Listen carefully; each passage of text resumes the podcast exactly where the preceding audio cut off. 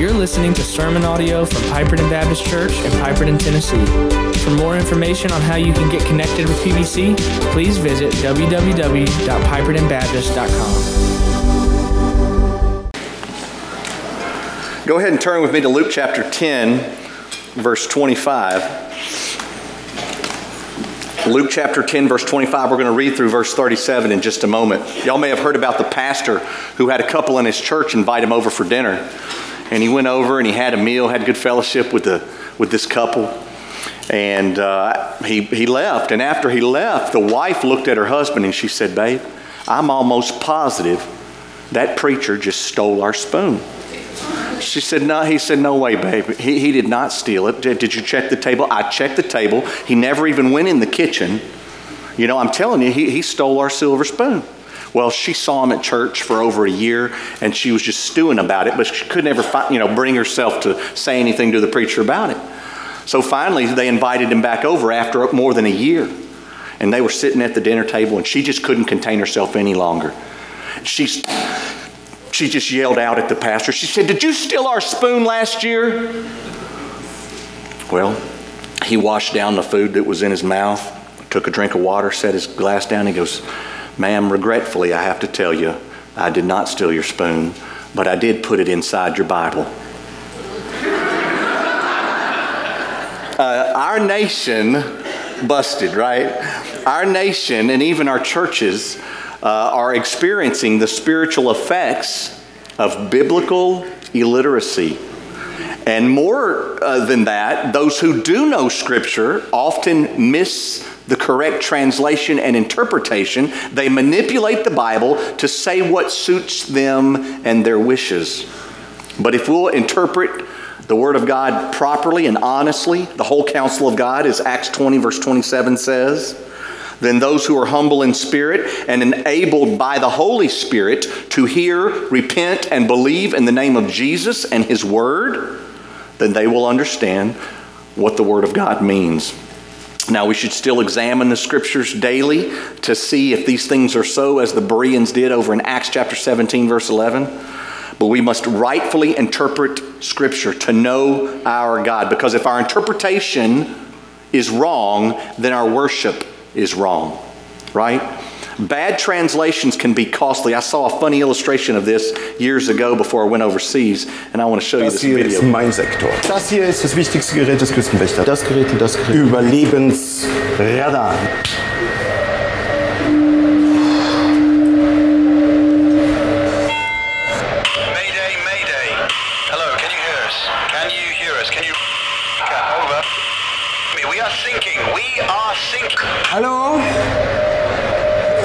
This is the German Coast Guard.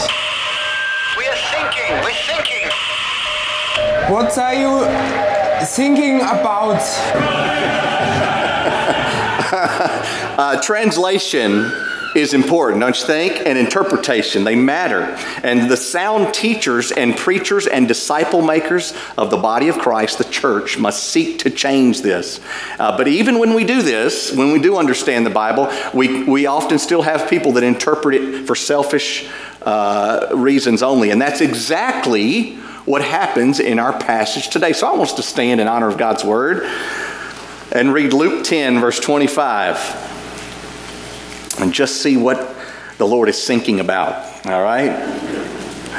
And behold, a lawyer stood up to put him to the test, saying, Teacher, what shall I do to inherit eternal life? He said to him, What is written in the law? That's our question today. How do you read it? Really, that means, What does the Bible say? Verse 27 And he answered, You shall love the Lord your God with all your heart, and with all your soul, and with all your strength, and with all your mind, and your neighbor as yourself.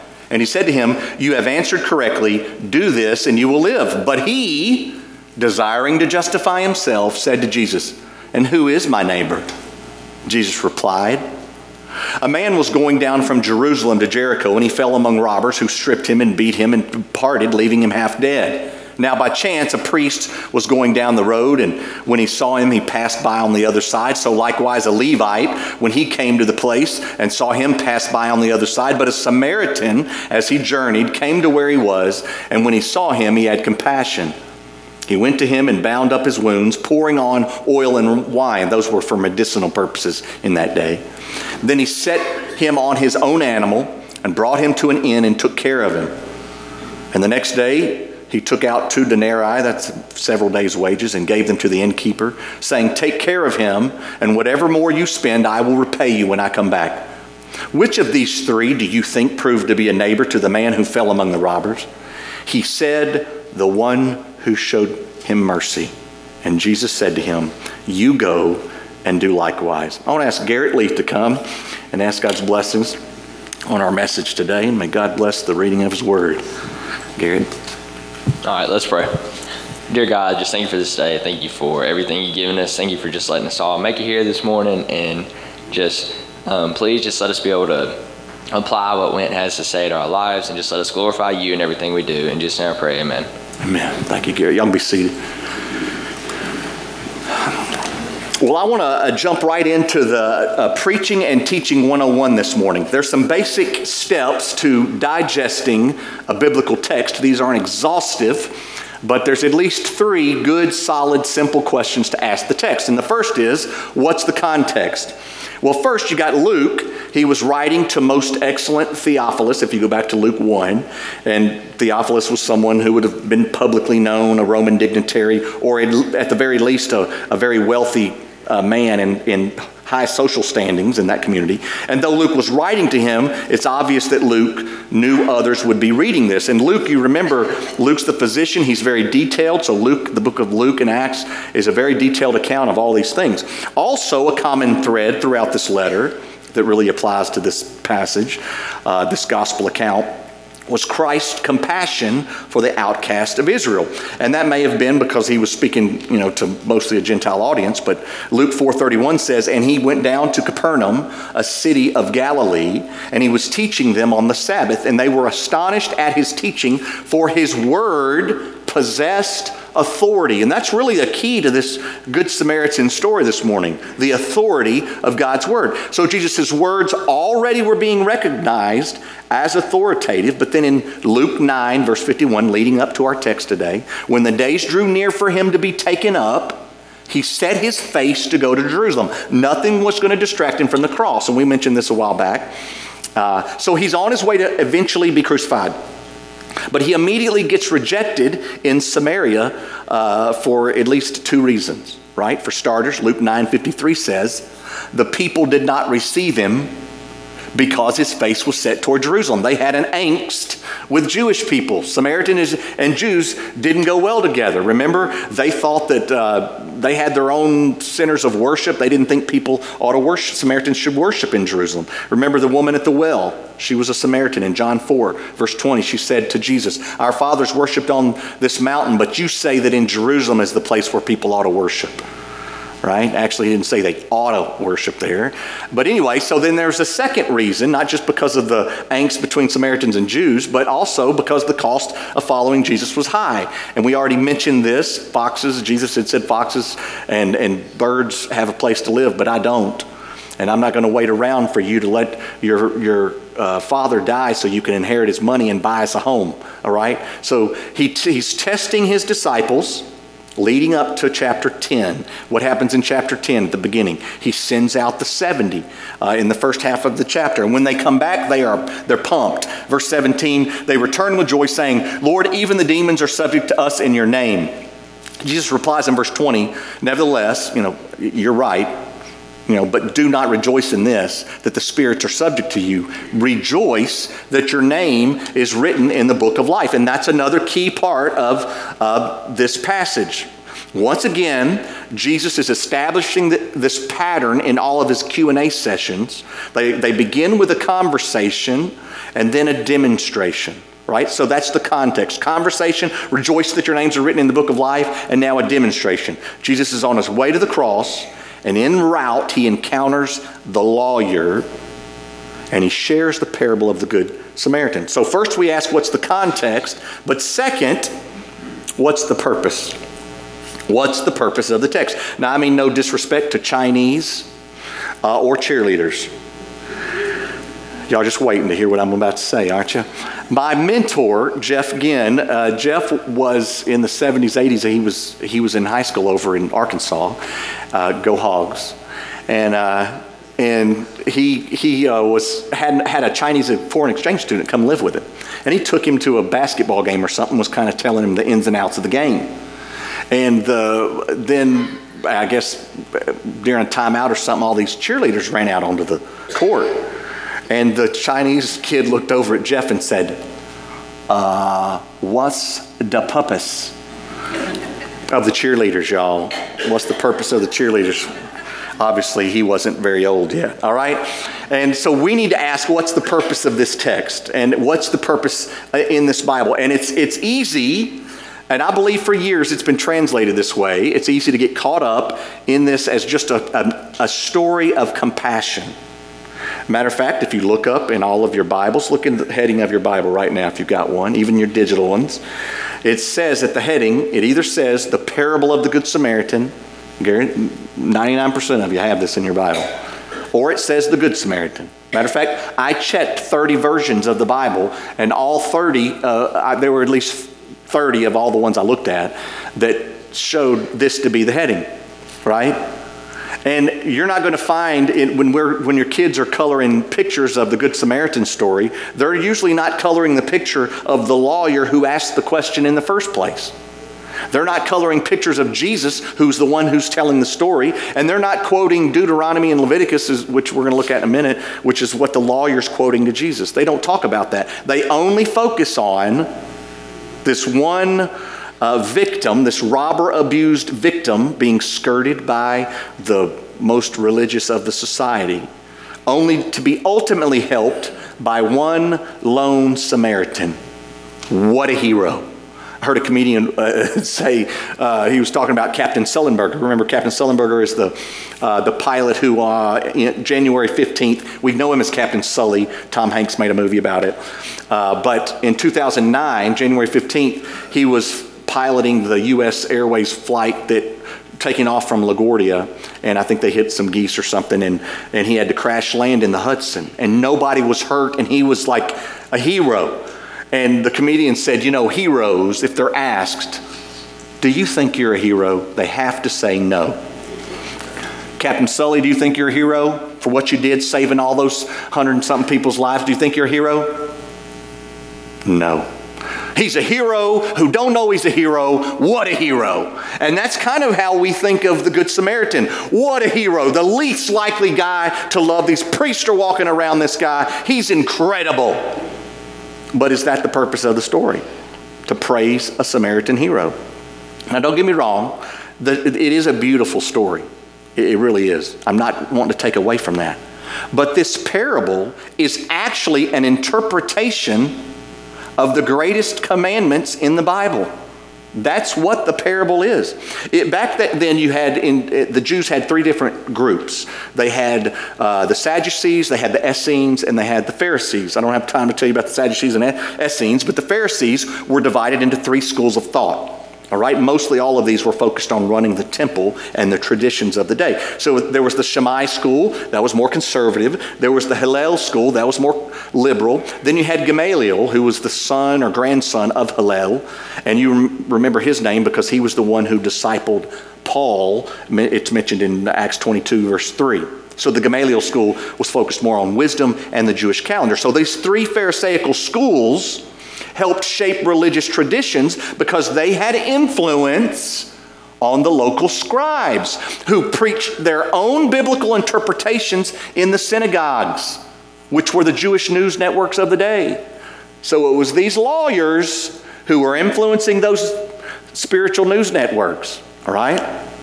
I just wish things were familiar today. Jesus even said in Matthew 23, verses 1 and 2, then Jesus said to the crowds and to the disciples, the scribes and the Pharisees sit on Moses' seat. They interpret the practical applications of the Bible. And I share all that to say this lawyer who stood up in Luke 10 25 to put Jesus to the test was not the kind of lawyer that you're thinking of, all right? This guy was an ancient Jewish attorney basically a scripture lawyer. specializing in interpreting the Old Testament law, the Bible, and applying those teachings of the Bible and the established rabbis of his day. So this guy's a scholar, he's a theologian, and he comes to Jesus with the most important question in all the world What must I do to inherit eternal life? And, church, this is why this passage is so unbelievable. Jesus countered with a basic question. Listen, if you've got a question in your life, this is the question that should follow your question. What is written in the law? How do you read it? What does the Bible say? If you come to a moment in your life, a crossroads in your life, well, preacher, what's that got to do with what job I pick? Everything. There are principles in the Bible that apply to your, your work. What about my spouse, the person I'll marry? Principles in the Bible apply to that. Everything. There are answers in the Bible for our questions, and we just don't ask, what does the Bible say? And what does this expert in the law say to Jesus? He quotes Deuteronomy 6, verse 5, and Leviticus 19, verse 18. Deuteronomy 6, and of course we have them here. Uh, Luke 10, 26, you shall love the Lord your God with all your heart, soul, with all your strength, with all your mind, and your neighbor as yourself, right? Now, church, here's why it's unbelievable. Jesus was asked the same question in Matthew 22 that he is asking this lawyer. A lawyer asked him that question in Matthew 22, verse 34. When the Pharisees heard that he, Jesus, had silenced the Sadducees, they gathered together, and one of them, a lawyer, this is a different story, asked him a question to test him. Teacher, which is the greatest commandment in the law? And he, Jesus, said to him, You shall love the Lord your God with all your heart, and with all your soul, and with all your mind. This is the great and first commandment. And the second is like it You shall love your neighbor as yourself. Get this. On these two commandments depend all the law and the prophets. So the lawyer in Luke 10 gives the exact same answer, quotes the exact same scriptures that Jesus quoted when he was asked that question. A plus bonus points for answering exactly like Jesus, right? That's why Jesus said in verse 28, You have answered correctly, do this and you will live. Love the Lord your God with all your heart, soul, mind, and strength, and you'll live. But the lawyer wasn't looking for justification from God, he was looking for a personal justification, right?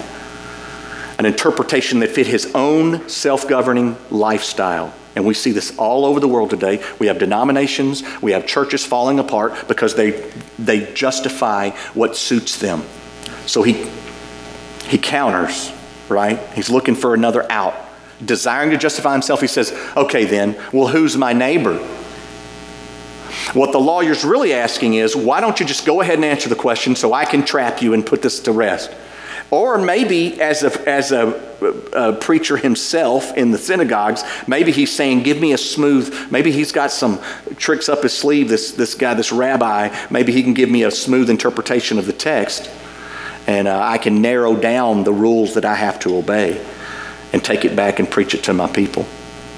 Uh, when, what we get instead, though, is a divine interpretation by Jesus of a book he wrote in the first place. All right? This brilliant scripture lawyer wanted to something uh, more from the text, something humanly attainable. If we can reduce down all our Christian life to these few set of rules, go to church, read my devotion, I'm good to go. I mean, I got it covered. I got enough to get me in. I'm going to squeak in, but who cares? I'll be in there. All of heaven, even a bad corner of heaven's got to be good. I'll dust off my corner and be happy. And that's not what the Bible teaches, right? Church, listen, you, you, we need to beware of false interpreters, preachers who say only smooth things.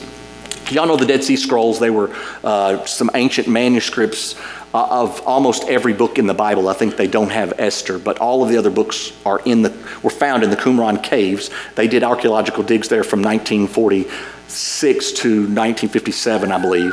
And they found all these. In addition to these, they found extra biblical writings, not part of the Bible, that accused the Pharisees of being, listen to this, seekers of smooth things, passing on easy interpretations to the people. Well, they weren't the first ones to write about it. Isaiah wrote about it in a verse that may shock you. Isaiah 30, verse 9 For they are a rebellious people, lying children, children unwilling to hear the instruction of the Lord, who say to the seers, Do not see, and to the prophets, Do not prophesy to us what is right. Speak to us smooth things. Prophesy illusions. Leave the way. Turn aside from the path. Let us hear no more the Holy One of Israel. God help us. I wish the Bible applied today. Don't you? A, a, a, text written 2,800 years ago. Pretty, pretty poignant for today. So, this passage is rich because it's Jesus interpreting the summary of the Old Testament law love the Lord your God with all your heart, soul, mind, and strength, and love your neighbor as yourself. And so, Jesus interprets that summary how? With a parable. He uses a parable to interpret the entire Old Testament law. This is the heart. This is the spirit of all those rules. You're trying to make them into some mechanical, robotic thing that you can check off your little religion with. That is not what it is. And so he shares. Just imagine, y'all, if we had a commentary on the Old Testament written by Jesus. Would you read it? Well, we just read it. Jesus is giving one. I believe the purpose of this passage is not to elevate a Samaritan hero. It's not to beat a scripture lawyer in a public debate. It's to correctly interpret the Bible through the lens and the spirit of God. Not just law, but the spirit of the law. So, glorifying God internally in such a way that results in us glorifying God externally. But we got this problem in the text. Luke 7, verse 30. Pharisees and the lawyers rejected the purpose of God for themselves. The purpose of God is to glorify Him through repentance and faith, so that any victories we have in overcoming temptations or obeying the Word of God only result in God's glory, not our own justification. Look at me. I got up and came to church today. Look at me. I resisted sin. It's praise be to God, all praise to Him for helping me do it. But that's not what this guy wants. Three minimum questions of Scripture What's the context? What's the purpose? And lastly, what's the outcome? What is the outcome? What was ultimately accomplished? Uh, Jesus, I'll tell you what he did. He helped the man, he helped us, he helped all the people that were listening properly interpret Scripture. Uh, when Vicki and I were living in Delhi, we'd just gone to India, it was 2010 maybe, and we were, we were learning Hindi, and I was in the back of a, a rickshaw, you know, those little three wheeled yellow and green things. The ones in Delhi are yellow and green. Mumbai is yellow and black. But uh, we're in there, and uh, actually, Vicki wasn't with me. I was in there by myself, and I just shared the gospel with this guy in Hindi. I've been practicing the gospel.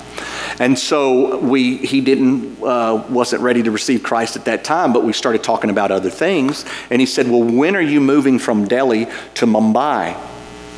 And I said, Teen R Mahela Kebad, which means, which was supposed to mean, after three months, I will move. But instead of saying Teen R Mahena Kebad, I said Teen R Mahela Kebad, which means after three more women. yeah. Yeah, his eyes about popped out of his head, you know. I'm almost done here. It's got three more to go. I, I, was like, oh, I'm so sorry. I'm so sorry. You know, in, in, in India, you very rarely do it, but when you're really sorry, you grab your ears and say, Maaf kijiye. And I was like, Maaf kijiye, Maaf kijiye. so sorry. I have a wife. Oh, me. Well, interpretation matters. And Jesus helps the man answer his own question. And how does he do that? How does he help him answer his question? He asks him a question which points him back to Scripture. He points him back to Scripture. Uh, friend, I was talking to a brother this week about gifts. And, you know, whether it's a gift in the praise band or a gift of teaching. Listen, everyone in here has a gift. and it is that you hold the Bible in your hand. And when you give the Bible, scripture verses from the Bible that are inspired by God, when you speak those verses into someone else's life, right, you're guaranteed a return on your investment. And you're guaranteed truth because the scripture possesses the Spirit of God within it to help people understand it. Even my own opinions about scripture text don't carry the weight and the value of the text I read. Y'all understand that? Now, my words may be inspired through the Holy Spirit, but not on the plane with the Scripture. The Scriptures speak, and God's always pointing us back to Scripture. That's what the Samaritan story is about. So, through properly interpreting, uh, interpreting Scripture, Jesus was accomplishing at least three things. First, Jesus helped him interpret the boundaries of his own sin. Luke 10 28, and he said to him, You have answered correctly. Do this keyword do this, and you will live. You think you got all that licked. You think you can love the Lord your God with all your heart, soul, mind, and strength, and love your neighbor as yourself. Good luck with that. Right? If you, if you want to go that route of oh, keeping the law to get into heaven, you can, you can get there. You just got to be perfect. But, and Jesus wasn't saying, you know, you can, you can get to heaven by doing good works. That's not what he's saying in the story. He's saying, you're not good enough. You'll never be good enough right? Jesus meant it. He wasn't lying. He meant love God and people perfectly, and you will live. And I can just see the lawyer's wheels spinning, thinking of times he has not treated people well, and he's like, oh, snap. I'm already out. I can't do that, so it's time for a redirect. I got to have another smaller, you know, way to get in. But God redirected his redirect with a parable of this compassionate Samaritan who modeled perfectly how to love a neighbor, even the neighbors that he didn't like. Right? Now, in a totally different parable that'll come eight chapters later, a ruler asked Jesus in Luke 18 18, Jesus, good teacher, what must I do to inherit eternal life? Same question. Jesus said to him, Why do you call me good? No one is good except God alone. What does he do in verse 20? You know the commandments. He directs him back to Scripture. Do not commit adultery. Do not murder. Do not steal. Don't bear false witness. Honor your father and mother. He said, Well, I've, I've done all these. I've kept these from my youth, which was probably a lie. But anyway, let's say he did. Jesus heard this. He said to him, One thing you still lack sell all that you have and distribute to the poor, and you will have treasure in heaven, and come follow me. But when he heard these things, he became very sad, for he was extremely rich. Jesus, seeing that he had become sad, said, How difficult it is for those who have wealth to enter the kingdom of God. For it's easier for a camel to go through the eye of a needle than for a rich person to enter the kingdom of God. And I know I've heard preachers preach about the, the small door and the big door. That's no. It's impossible for a camel to fit through an eye of a needle. That's what he's saying. That's why it said, in verse 26, those who heard it said, Then who can be saved? But he said, What is impossible with man is possible with God. See, they thought wealth back then was a sign of God's favor. And so if, if even the wealthy who God favors can't get into heaven, then nobody can get into heaven. But he's, God's, Jesus is saying, You're right. Nobody can get in. You're sinners. You need grace. That's what Jesus did for this lawyer. He helped him to see his sin. He didn't make him repent of it. This is kind of a hanging chad. You know, it's just, it, we never, we don't have an ending. It's kind of like the ending of Jonah. We don't really know what happened to the guy. Right? He just left us there, almost like, it's up to you how you want to end this parable. You know, all the alternate endings of the Marvel comics my kids watch, right? Well, there's, a, there's an alternate ending. Which way are you going to go? You're going to justify yourself or let Jesus Christ on the cross justify? Jesus helped interpret the man's sin. Secondly, Jesus helped him interpret the boundaries of his neighborhood. Right? He's confronting the real issue in the man's heart, and that's that Pharisees had a very narrow definition of neighbor. Jesus is saying, Your neighborhood is too small, right? Why do you think he used a Samaritan as the hero in the story? You know? And by the way, Jesus had been rejected himself by Samaritans already en route to this story. The lawyer asked, Who is my neighbor? That's the wrong question, asked the wrong way with the wrong motive.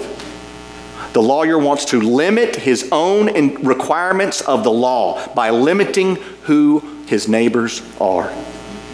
The question should, shouldn't be who's my neighbor, it should be whose neighbor am I? How can I be a loving, compassionate neighbor? Samaritans, y'all know, for centuries, they intermingled and intermarried with uh, Assyrians. So they were half breed Assyrians. And they, these idol worshippers who God didn't want them to mingle with. So you got people in the kingdom of God marrying people that are worshiping idols, and pretty soon they raise kids. They they they concede the foundations of their own faith, and they it's like syncretism, which is you know it's like a, a half half lie, you know, a, a half truth is a whole lie. And so it's no wonder they created their own version of the law that Samaritans did. They had their own places of worship. That's why it says in John 4, verse 9, uh, Jews have no dealings with Samaritans, they hated each other. So the lawyer must have put all Samaritans in the category of non neighbor. Let me just ask you, church, who's in your non neighbor category? you got somebody in there, I guarantee you. You may not even know it yet until they cut you off in traffic. Then they just became a non neighbor. All right?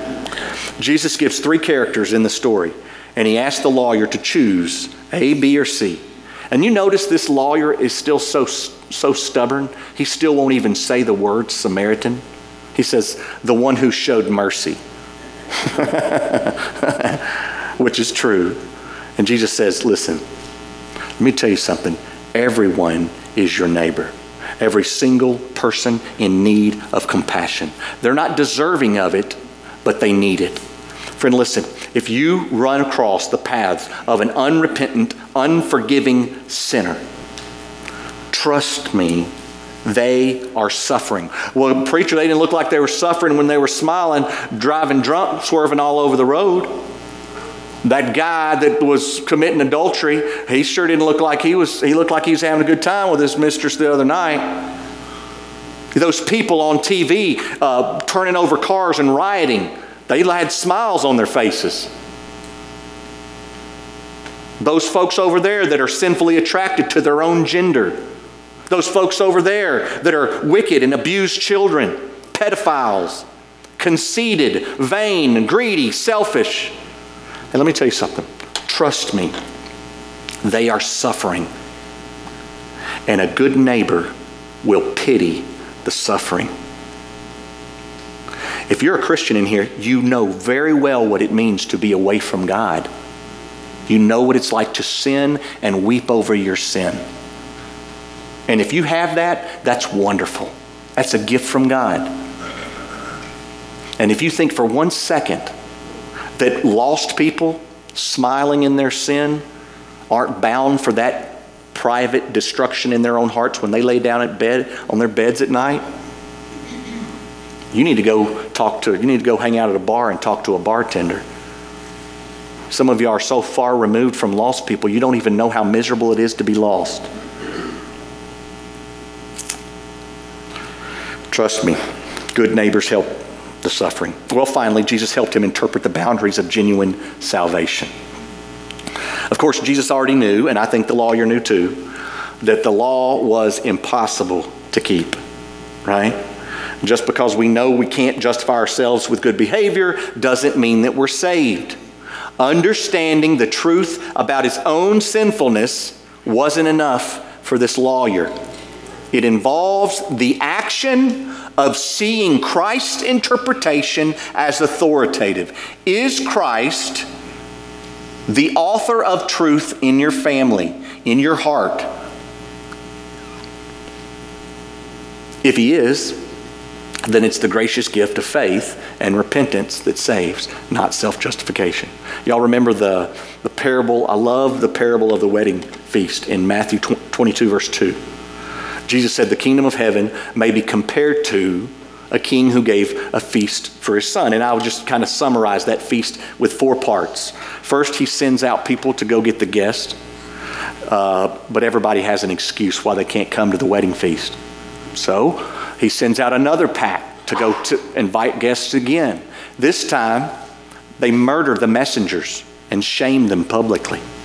Well, then word gets back to the king, and so he sends a third group out, but these are troops. And they go to the city where the people shamed his messengers and they kill everyone in that city and they burn the city down. Then there's a fourth part. He sends another pack out and he says, You get everybody. Everybody you find, good or bad, in the streets, you get them and you bring them to my wedding feast. And so they did, and they filled the wedding feast up, and everything looked hunky dory, right? Until Matthew 22 11, when the king came in to look at the guest, he saw there a man who had no wedding garment. And he said to him, Friend, how'd you get in here without a wedding garment? And he was speechless. Then the king said to the attendants, Bind him hand and foot and cast him into outer darkness. In that place there will be weeping and gnashing of teeth, for many are called, but few are chosen. It's as if Jesus said, Listen, I know you know the Bible, but I'm the divine author. And you can't get to heaven, you can't get to the Father by justifying yourself. You can only get to heaven through me. That's the correct interpretation. Church, what do the scriptures say? Do you spend enough time in the Word of God to know that? Are you involved in a small group? We've got men in this and women in this church that prepare throughout the week to teach. We've got uh, women's only classes back there, we've got couples classes back there, we've got young adults. And that's where people can fellowship around the Word of God. We don't do much fellowship right now. Some of, sometimes you respond to the message, like verbally, but we're not really interacting with the text. It's just me preaching to you, kind of a monologue. But the, if you had a choice of coming at 9:30 hour or coming at the 10:30 hour to hear me, I'd say go there. I would prefer you go to a small group rather than come in here because that way you can interact with the text. The Bible tells us about the God that we worship. So to not love the Word of God is to not love the God you worship because it tells you everything about Him. You know, what's the old country song? Uh, Take me the long way around. You know, I want to see where you grew up. You know, he's dating this girl. He wants to go see her neighborhood. He wants to meet her parents. He wants to know everything there is to know about her. And that's how we should be about the God we worship. I want to know everything about him. And you're going to find that out through the Word of God. The Good Samaritan story. It's a good, beautiful parable, but it's really an interpretation of the Old Testament. All right, would you stand? Father, we love your word. It's rich, it's wonderful. It revives our souls, it convicts us of sin, and it tells, we who, tells us who we are in Christ. And who I am in you matters more than what anybody else thinks of me. So, God, I pray today you would help our people to so know your word that they know what it says about their lives. And it doesn't matter if someone else says they're good or bad, what matters is what your word says about me. What matters is how you interpret Jesus. How do you interpret the law? What is a good neighbor? A good neighbor is someone who has a broad definition of neighbor that includes everyone, every hurting person on this planet. God, may we be a church that's that way. Lord, I pray today if there's someone here who feels like the, the man who's been robbed, laying on the ground, broken, bleeding, bloody, I pray they would understand there, there is no good Samaritan. There's just Jesus Christ that can come in and pick you up. People may feed you, they may give you money, but they can't forgive your sins. Only Jesus can pardon you for eternity. And I pray if you've not been pardoned by the, by the loving grace of Jesus Christ, you'd call on his name today and be saved. Say, God, forgive me. I'm a sinner and I need you I pray for others that may just want to join the church and plug in and find a place to serve. There's a lot of neighbors that come through this church, and we have an opportunity to serve them in the name of Jesus. And pray that people would join our church and be involved in ministry here. And all these things we ask in Jesus' name. Amen. This has been sermon audio from Piperton Baptist Church in Piperton, Tennessee. For more information on how you can get connected with PBC, please visit www.pipertonbaptist.com.